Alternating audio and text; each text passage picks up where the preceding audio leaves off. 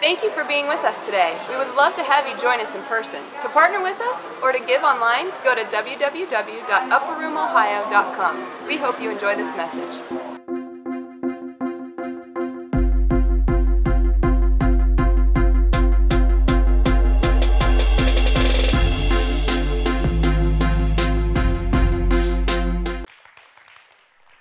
Start a series today, and cool, I got a little time. I was like, man, after all that, I don't know how much time we're going to have. This might be a 15-minute message again. We're going to start a series today, If My People, all right? And we're going to spend about 5 weeks on one scripture, and it's 2 Chronicles 7:14. If my people who are called by my name will humble themselves, pray and seek my face and turn from their wicked ways, it says, I will hear from heaven. I will forgive their sins, and I will heal their land.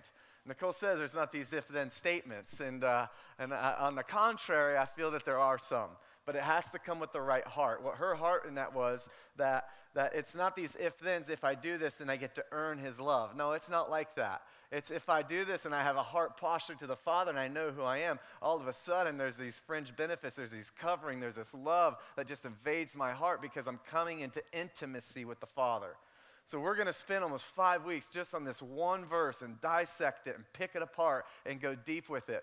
Now, I want to explain the context of it, okay? This is a place where Solomon, he is dedicating the temple. He's dedicating this temple. He spent his life on it. He dedicates it, and then all of a sudden, you know, this begins to happen. I believe this is the recipe for the Israelites. So here's the thing. In my line of work, I'm a firefighter paramedic, and we have these things called algorithms. If you're in the healthcare industry, there's these algorithms. So if I see on the heart monitor these squiggly lines, it's called ventricular fibrillation. If I see VFib, that means I get to shock them, all right? It was really cool when we, like 12 years ago, we had these old monitors, we actually had paddles. We're like, poof. All right, but now we just have like stickers. It's not near as fun. But here's the thing, there's these algorithms, and we've been working through these mega codes, and if we see a straight line, it means I'm going to give epinephrine. I'm going to give these medications. If I see this, then I'm going to do this. It's the same thing in computer and software programming. You know, there's these if-then statements. Anybody take a C++ class and back in the day? Yeah, so there's these if-thens, and then all of a sudden that becomes a programming language. Well, here's what's really amazing is this is a recipe, this is an algorithm to the Israelites. Now, I want to put this in context because you see the depth of that verse, and it says stuff like, you know, if you humble yourselves, if you pray and seek my face. Now, they're living in a time that forgiveness of sins comes through a burnt offering. They're living in a time where if they go to the tabernacle, and if they go to this place, then the high priest on the Day of Atonement can go to the Holy of Holies and offer up a sacrifice on their behalf, and then they get forgiveness of sins. So these are kind of the times that they're living in, but here what the Lord is doing is he's shifting a paradigm before Christ. This is before Jesus came in to intervene and actually say, no, you can come directly to me. The veil's been torn, heaven and earth. So I'm proposing that God actually shift a paradigm, and this is one of the most quoted Old Testament verses, and here's what I think why. Because God was shifting a paradigm saying, no, you can come to me. He's proclaiming it, but he's also prophesying it through 2 Chronicles 7:14. So let's just go to one more part here. Okay, so he's saying, in verse 11, it says, thus Solomon, and we're going to read 11 through 16, and we'll launch. Verses 11 through 16, thus Solomon finished the house of the Lord and the king's house. All that Solomon had planned to do in the house of the Lord and his own house, he successfully accomplished. Everybody say, my own house. Verse 12, then the Lord appeared to Solomon in the night and said to him, I have heard your prayer and I have chosen this place for myself as a house of sacrifice. When I shut up the heavens so that there is no rain or command the locusts to devour the land or send pestilence among my people. And then it says this, verse 14, if my people humble themselves, if my people humble themselves, that's the only part we're going to focus on today. It says this, who are called by my name will humble themselves and pray and seek my face and turn from their wicked ways. Then I will hear from heaven, I will forgive their sin, and I will heal their land. Now my eyes will be open and my ears attentive to the prayer that is made in this place. For now I have chosen and consecrated this house that my name may be there forever. My eyes and my heart will be there for all the time. Now let me give you the context. So David had this dream to build the tabernacle, right? He had this dream to do this thing, and here's what happened. The Lord shows up through a prophet and says, David, you're not actually going to do it. You're not the right man. Now, many of us would say in our theology or in our upbringing that, well, David was probably being punished by God because he messed up, he fell to Bathsheba and fell into adultery, and when kings were supposed to be off at war, he was lusting on the rooftops. But here's actually what I want to propose. It wasn't just that. It was, listen, David, you're good at a slingshot. You've been good with a sword. You're even good with a crown, but you're not good with a hammer. But you're going to bless the next generation who is good with it and is going to take it to another level that more beyond what you could do. So what David did the rest of his life is key. He did something that many of us probably wouldn't be willing to do. He gave the rest of his life to set up a next generation for success. David knew he wasn't going to rebuild the tabernacle. The Lord told him this, so what's he do? He lines up the best craftsmen, the best woodworkers, the best goldsmiths, the provisions, the finances, all of what was needed, and he hands it over to Solomon. Listen, the difference between a son and a father is a father wants to give it all away. The difference between a son and a father is a father wants the son's dreams to come to pass. It doesn't matter about my dream, it's the dreams. Listen, there's a difference here. So here Solomon then gets this opportunity. And just for a moment, I want to dwell on verse 11. All that Solomon had planned to do in the house of the Lord and in his own house, he successfully accomplished. You see, I want to just focus on a moment here that it's not just about the Lord's house. Listen, this is not my first ministry. This is not my priority ministry. This is not my first calling. When I made a covenant and when I made vows to Nicole, I was actually taking a vow as a husband to have my first ministry be my wife and my home and now my children, my 4 daughters. Listen, Paul says it's better to not be married. The reason Paul says that is because Paul's called to be an evangelist and travel the land. He's not saying it's better to not be married than to be married. He's saying it's better to not be married if you're called to travel the earth and minister to the masses in the different regions. So here's the thing. I love that Solomon got it. It wasn't just about dedicating and building up the tabernacle in God's house. It was also, it says that he built his own house and he successfully accomplished it. Listen, the Lord has never asked me or anybody else in here or any other minister in history to sacrifice your family on the altar of ministry. He's not asking me to give you all of my time and my family gets the leftovers. No, the Lord is filling me up so much and making me so secure in my identity and filling me up as a son that I get to first pour into my family. And then the overflow is just this. What you see on Sunday mornings, man, it's just an overflow of my heart. It's just what the Lord's speaking to me. And I get to be really, really selfish and let the Lord speak a sermon to me every Sunday and you just get to benefit from it. So here's this thing of like, here's what happens. When we begin to put our own house unto the Lord, God shows up. So Solomon is dedicating his own house and the house of the Lord unto the Lord. And when we begin to put our house unto the Lord, God shows up. If we remember the Ark of the Covenant, some people messed up, some people died, and they had a place to rest. They had to find a place to rest the Ark of the Covenant, so they chose the house of Obed-edom.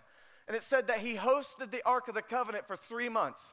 Representing, he hosted the presence for 3 months, and it says the Lord blessed him and his entire household. If we just put our house under the Lord, if we host his presence and we put it under the Lord, all of a sudden God shows up. God encounters us, and God begins to pour out himself into everything we're into. Then all of a sudden, everything that I touch becomes blessed because I'm a blessing because I'm hosting his presence and I'm putting it under the Lord. Solomon gets this, and it wasn't just about the house of the Lord, it was about his own house. The Bible talks about in 2 Kings and also in Isaiah the prophet says, get your house in order. Isaiah 38, 2 Kings 20, it says, get your house in order. If we go to Joshua 24:15, it says, Joshua makes this declaration, he makes this proclamation, as for me and my house, we will serve the Lord. Listen, there's something about making a declaration to say, as for me and my house, Christ is going to be number one. As for me and my house, no weapon formed against me will prosper. As for me and my house, we're going to the Lord in prayer. We're putting it at the feet of Jesus, as Nicole was referencing today. And he's going to fight my battles. As for me and my house, my girls are going to grow up knowing the love of the Father. As for me and my house, my girls are going to grow up knowing the power of Holy Spirit. As for me and my house, I'm going to hold myself accountable to the Lord's righteousness and be a holy people as he's promised me to be. Listen, as for me and my house, it's making this declaration, put a stake in the ground and saying, God is number one in my life, and he's number one in my house. And when I give it unto the Lord, all of a sudden he shows up. Matthew 12, it says a divided house can't stand. Listen, that's the Lord. Like, you can't serve two masters. A divided house, it can't stand. So when we give our house unto the Lord, he shows up. So that's what happens. Solomon's dedicating the house of the Lord in his own house to the Lord. And God shows up and he makes this promise. In verse 14 we get to, then if my people who are called by my name, we're going to stop right there. Next week we'll talk about humility, but we're going to start right there. If my people who are called by my name, let me just tell you the depth of that statement. Many of us skip over that to say, well, humility is the first one. No, knowing who you are and whose you are is number one. If my people who are called by my name, listen, what he's saying there, he's referencing Genesis, that in our image will make man. Listen, let's go to it. Genesis 1:27 says, so God created man in his own image. It says, in the image of God he created him, male and female he created him. So here's what's happening is that God, the Holy Spirit, Jesus and the Father have always all been one. They're one in heaven, and here's what's happening. You know, it even says before the foundations of the earth, the Holy Spirit was hovering over the earth. Listen, Holy Spirit wasn't just poured out on the day of Pentecost. Holy Spirit's always been with the Father and Jesus. They're one. It says it was hovering over the earth. Before creation, the Holy Spirit was hovering over the earth. So before creation, before the foundations of the world, you were created in God's image. And the Holy Spirit, Jesus and the Father, they throw this party. And they make Jamal. And they make Matt. And they're like, oh man, we're going to make Matt so generous. And we're going to make him so passionate. And we're going to make him wired so he's so energetic. And he gets excited about helping people. We're going to take Jackie and give her this angelic voice, this prophetic voice, and this dance of freedom. You know, or any of you, like all of a sudden the Holy Spirit throws this party. And all of a sudden your desires, your personality, the way you were formed were before the foundations of the world. He created you. He says that he numbered the hairs that were on your head before you were ever born. He says he called you by name before you were in your mother's womb. You were made in his image. If my people who are called by my name, you were created in the image of God to worship him. And as you're transformed, to begin to look like him again. He made you. He created you. He handcrafted you with craftsmanship and creativity and an artistic ability. And he made Kenny a little darker than the rest of us. And he made Nicole a little paler than the rest of us. Thank God for spray tan. Thumbs up on that. It's an inside joke. She did the spray tan this week. She forgot how to stand, and like one side of her thumb got orange. So we're like, thumbs up, Nicole. It's all right. It's okay to treat yourself. So here's the deal. He created us all different. And we go to 1 John 3:1, and here's where we'll land for just quite a bit here. And we'll kind of close with the same thing. 1 John 3:1, it says this. It says, see how very much our Father loves us, for he calls us his own children, and that is what we are. See what love the Father lavishes us on us, for we're his very own children, we're his craftsmanship. And it says this, I love that, that is what we are, with an exclamation point, like boom, emphasis added. And then it says this, but the people who belong to this world don't recognize that we are God's children because they don't know him. Listen, all of a sudden, there's 3 points to identity. There's 3 keys, I think, to the acceptance of Christ, to the acceptance of God. And when we know God accepts us, when we know Jesus accepts us, it doesn't matter who rejects us. It doesn't matter who poos on us. It doesn't matter who talks bad about us. It doesn't matter who word curses us or who naysays us. Why? Because God is already going before us on our behalf. And when we know we're accepted by the King of Kings, it doesn't matter who rejects us. That is what we are. We move on to the 3 points I feel is this. Knowing who God is. That's the three keys here to identity. The three keys to acceptance in Christ is knowing who God is, knowing his true nature, knowing that the revelation of God is a good father, knowing that he loves you, knowing that he's your best friend, he's the Prince of Peace, he's the Mighty One, he's the beginning and the end, the Alpha and the Omega, he's the King of Kings. So who's that make the royalty and the kings? Us. Yeah. Listen, if he says he's the Father of fathers, then who's the fathers and the mothers? We are. If he's the King of Kings, we're the royalty. We're the kings and the queens. Why? Because we're adopted with the spirit of adoption and are heir to the kingdom. We're even heir to the throne in heaven. If we know who we are is the second one. Knowing who we are. Listen, I'm just going to take credit for it. I have no idea who first said it. Leif says it all the time, but this is just, maybe I should just see if it's copyrighted. If not, I will. When you believe in Jesus, you get saved. When you realize he believes in you, you get transformed. When you believe in Jesus, that's salvation. When you believe in Jesus, oh, wow, he's the creator, he's Yahweh, he's Messiah, he's Savior. I'm asking him in my heart, I'm asking for forgiveness. When you believe in him, you get saved, you get the heaven ticket. But when you realize he believes in you and he not only loves you, but he likes you, you get the ticket of heaven inside of you. Listen, that's the difference of like knowing that I'm just saved from something, saved to heaven to now saved for something and for someone and for destiny and purpose. The third one is knowing others.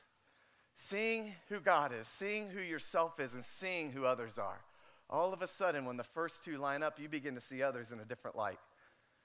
Summed up in the commandments when Jesus is being tricked, what's the greatest? To love the Lord God with all your heart, soul, and mind, and love your neighbor as who? Yourself.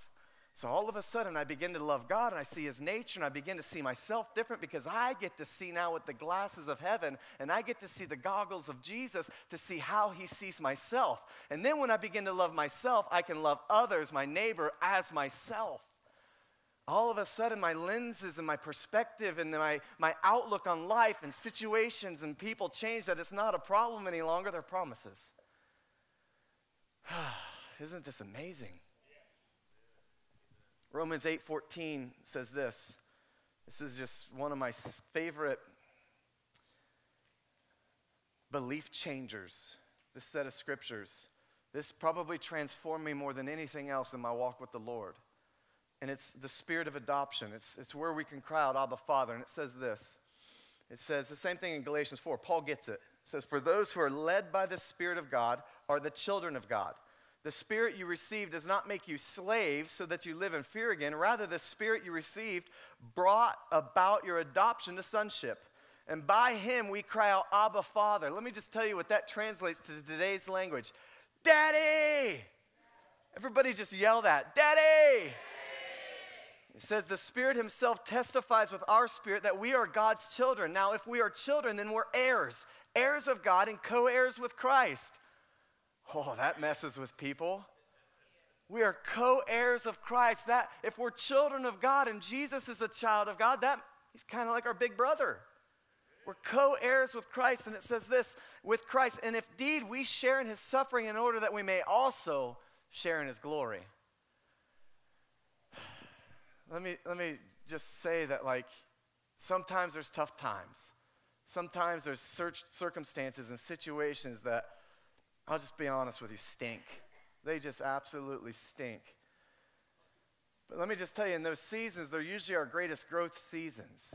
They're usually the greatest times we grow, and those are the sufferings because we grow from them. James 1:2 says, count it all joy the trials you go through. And it goes on to say, because it's building your character, it's building your faith, it's building your perseverance. So sometimes that junk that we go through is to build us up. But not, listen, that's the bad news. But it's actually even good news in that. But the good news is that we get to rejoice in the glory of the Lord. We don't just have to dwell on the death. We get to dwell on the resurrection and live in life eternally. Christ in us, what? The hope of glory. Let me wrap this up here. Jesus, I want to tell you a story. And this is just talking about identity. Listen, our history doesn't define us. I love seeing the guys from the Joshua house here. I just love it. You guys fuel me. You make it worthwhile. Like, there's guys in here that have stories. There's ladies in here that have stories. How many have a story in here? to see the hunger and the passion in our worship and the shout and the yell. Oh my gosh, man, if we only knew what was behind the shout. Our history doesn't define us, our destiny does. Listen, it's not about the word curses, your generational curses. Christ freed you once and for all, and he made us all a new creation.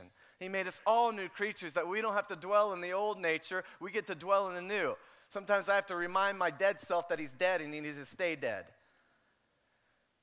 So we go to this story about Jesus in the Bible, and he's approaching John the Baptist, and they're at the Jordan River, and Jesus is saying, John, you need to baptize me, right? He's John the Baptist. And John's like, no, I'm not worthy. I'm not even worthy to wear your sandals. I can't baptize you. How many have ever tried to argue with Jesus and think your way's a better way and lost? Yep, been there, done that. You're never going to win an argument with Jesus. You're never going to outrun him. You're never going to do it better, okay? So just surrender now. So John surrenders, and he baptized Jesus. And I know some of you have not heard this story, and some of you who have, this is just a good reminder today. All of a sudden, he goes down in the river and comes back up. Now, what happens here and what happens in the history of where Jesus is what's paramount here. So here's what's happening. Jesus lived to be about 33 years before going to the cross. At this point in time, at his baptism, he was roughly 30 years old. So the heavens open up. He comes out of the water. Heavens open up. A dove comes and rests on Jesus. Did you know that Holy Spirit's looking for a habitation, not a visitation? Pigeons come and go, and pigeon religion comes and go, and it leaves a mess everywhere it goes. But the dove comes to rest, and the dove's representing the Holy Spirit, that the Lord is looking for habitation. We are a worship center because our first ministry is unto the Lord. Our first ministry here is Jesus. We're going to lift up Jesus, and we're going to plant him in the center, and then whatever else happens after that, cool. We're planting Jesus. Why? We want habitation. We want a movement, not a system, not an organization, not a denomination. We want a movement, and we want a habitation of his presence. We don't want just a visitation. It gets messy for all of us. But then here's what the Father says. He says, this is my beloved Son with whom I'm well pleased. Now, I want to break that down for you, that it's not what we do that makes us who we are. It's who we are that makes us do what we do. The Father's saying this. This is my beloved Son with whom I'm well pleased. The Father's so pleased with you just for being. We're human beings, not human doings. And here's the thing. He's saying, this is my beloved Son with whom I'm well pleased. Listen, Jesus hadn't preached the Sermon on the Mount. He hadn't healed the blind eyes. He hadn't opened deaf ears yet. He hadn't raised the dead. He hadn't cast demons out. He obviously hadn't died on the cross yet. He hadn't done anything. He was simply the Son of God. And for absolutely doing nothing but just being his child, the Father was so proud. This is my beloved Son. You are his beloved Son. You are his beloved daughter. You are. Listen, you are here today because he loves you. You made it here today. You succeeded already today. You made it. You're here. You've arrived. Now we just get to get more of the more. Like, you're his beloved son and daughter, his beloved child, his beloved prince and princess, and he's absolutely wild and crazy about you. He not only loves you, he likes you. That's your identity. Your identity is being a child of God. Your identity is just getting to be. Listen, on my tombstone, I don't want lieutenant. I don't want pastor. I don't want even dad or husband. I want, like, beloved child of God. I want lover of God. Like, those are the things I want, because my identity comes from that. And guess what? All of a sudden, when I'm full up of his love, when I'm full up of his spirit and power, and I'm all in, and I know who I am, and I know whose I am, all of a sudden, I'm this amazing man at work. I'm this amazing husband. I'm this amazing dad. I'm this amazing friend. All that is birthed from being a child first. I don't have to do any of that. I get to. Once I'm a child of God. Otherwise, it's just a burden, and it's weight, it's heavy. Man, I get to just, it's not my problem. I just get to be a little kid with a great big dad. It's not my problem to change people. It's not my job to convict people. It's not my job to worry about that. I just get to be a little boy with a great big giant fun dad. Let me carry on with this last story. Somebody can just come and play. It doesn't matter. There's a story about the prodigal son. Sometimes it's in our pit, it's in our mess, it's in our issue where the Lord begins to strip us and allow us the season of building, allow us the season of recognition. I'm not saying he punishes. That's not in my theology that God will punish or God will withhold just to see what I'm going to do. He's not this vengeant, angry God. He's a loving, kind Father.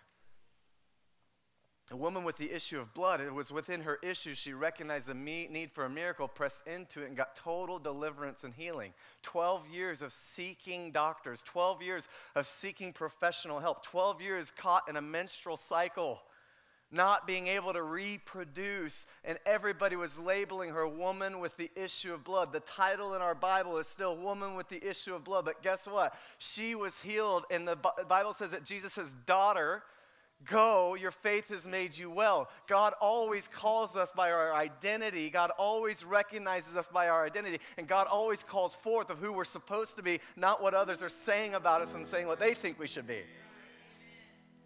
Daughter, your faith has made you well. She's not a woman with the issue of blood anymore. She was healed, delivered, set free, and sent. That's what God's saying about us. Your issues, your past circumstance, your past sin, your number in the court system, it doesn't define you. The Lord defines you. Listen, when they teach tellers and people that work with physical money a lot, what they do is they send thousands of bills of currency and they have them study them and sort through them over and over and over and over. They never give them a counterfeit bill.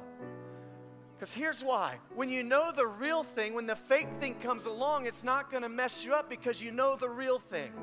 When you know the affirmation from the Father, the fake thing isn't going to mess you up because you know the real thing. You know the truth. Listen, the Lord is speaking truth in this place today. The Lord is speaking truth about your identity. The Lord is speaking truth about who you really are. It's not what your boss said you were. It wasn't what your big brother or sister said you were. It wasn't your parent that abandoned you who said you were. Listen, the Lord is speaking the truth, so when you know the counterfeit and the lie, listen, we speak truth to our daughters all the time. You're amazing. You're loved. You're precious. You're beautiful. You're smart. You're God's favorite one. Those are the things we constantly repeat to our daughters. Why? Because when they face high school, or they face a boyfriend, or they face life, or they face a job situation, somebody may try to tell them somebody they're not, but guess what? Their daddy and their mommy and their daddy in heaven has been telling them all these years of who they really are. So when the counterfeit comes, they're not going to believe it. Why? Because if my people who are called by my name will know, they'll know. You'll know. You study the truth long enough, you're going to know who you really are. And when you know Jesus accepts you, no one can reject you. This is fire. This is good stuff. I'm going to finish with this story. The Bible talks about this story. Jesus is telling this story about this prodigal. And it's a story of two brothers. Actually, we often leave out the other brother. And it's a story of a prodigal. And he goes to the father and he asks for his inheritance. He asks for all of his inheritance early. And he takes it.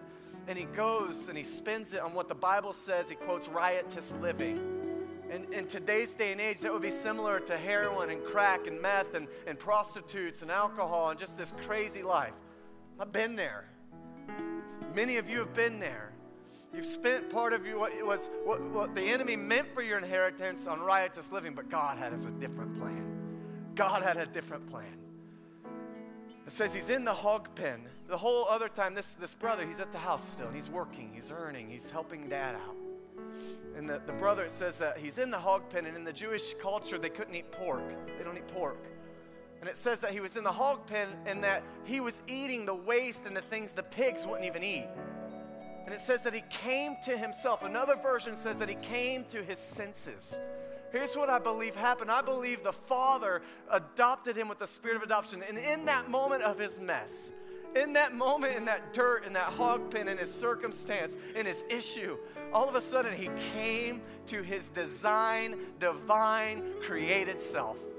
And I believe he had this revelation of the Father's love. And then it says he returned to the Father's house. And the whole time he's rehearsing. What am I going to say? Now let me get to the Jewish custom called the kazaza. And in this thing, if a son had taken his inheritance early, he would, and if he tried to return to the house, only the mom could go greet him at the gate, send him off forever with a kiss and a goodbye. Now here's what Jesus does, here's what the Father does, and here's how crazy he is about us. He's telling this story to us in the Bible. The son comes back, and it says that the Father saw him from afar.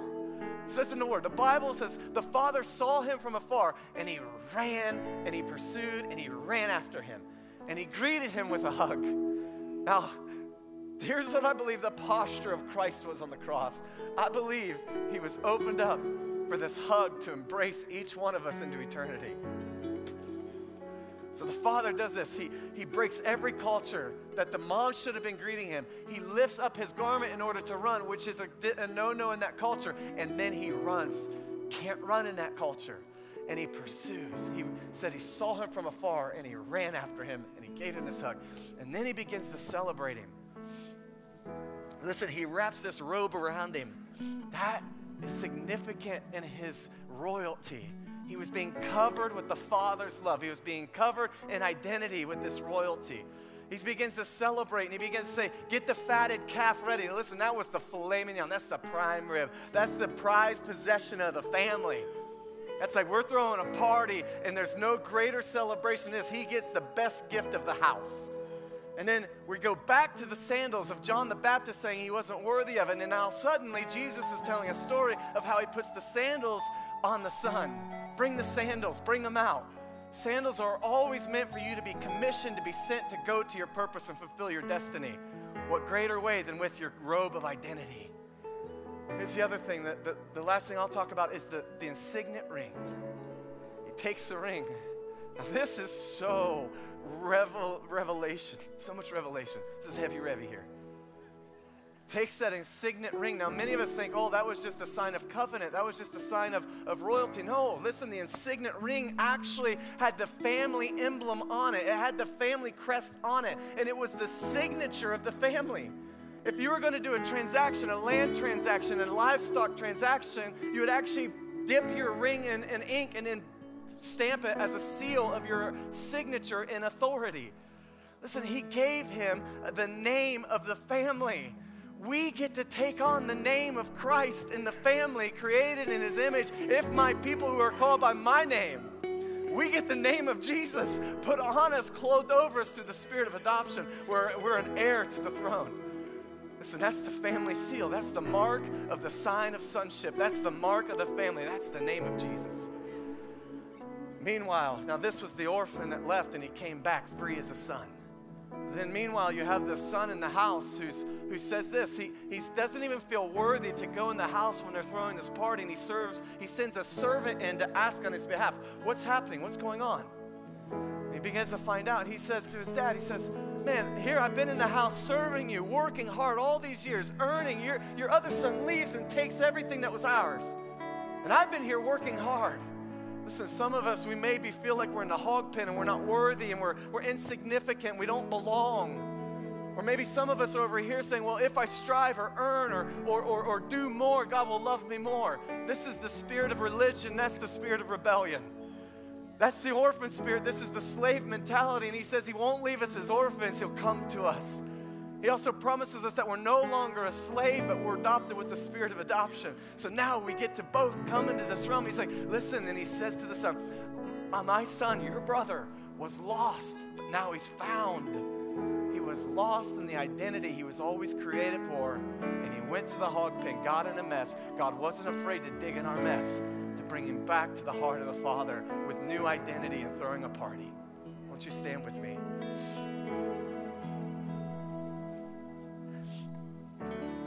If my people were called by my name. And if you get this, if I could teach this one thing after salvation and after the importance of Christ in our heart and encounters with his presence, after that, if I could just get and still impart this into every believer, every young person, identity and knowing who and whose they are, nothing would ever shake them. Nothing would ever tempt them. Nothing would ever take them off track or off course. Why? Because none of that matters anyway, because I know the heart of the Father, and I know I'm his favorite son, and I know he loves me, and I know he gave himself himself for me. And he calls me things like chosen people. He calls me things like more than a conqueror. He calls me a royal priesthood. He calls me a holy nation. He calls me a chosen generation. Those are the things my dad says about me, and those are things that my dad says about you. You're his favorite one, you're his son, you're his daughter, you're his prince, you're his princess, and you're called to royalty with an heir to the throne. This is so good. Whew. I told 9 a.m., I want to play this to myself through the night on repeat to remind me over and over how much God is crazy about me and what he really says about me. This is a message for me in my heart. This is like my staple message, identity, man. This is it. Some of you have been here for 10 years. You've probably heard this 3 or 4 times versions of it. But it never gets old. Why? Because it's always good to hear what the Father is breathing and saying about you. Never gets old to me. It never gets old preaching this message. If my people who are called by my name, man, if we only get this, the unstoppable power that we are, the immovable force that we are, the steadfast, whoo, wow, sky is the limit, folks. Oh. All right, I'd love to pray for you and then do a little prophetic activation to dismiss. Just hold your hands out. Hold your hands out. Lord, I ask right now for the spirit of adoption to just flow in here right now. Like liquid love. Acceptance, Lord. Your love just pour out in the way of spirit of adoption right now. Holy Spirit, adopt right now. Adopt us with your very nature, your very unconditional love, your mercy and your grace right now. Pray for identity as sons and daughters. Right now, spirit of adoption, come. Go deep, Lord. Go deep. Call forth our destiny. Let us come to ourselves. Let us come to our senses right now. Adopt us with the spirit of your adoption.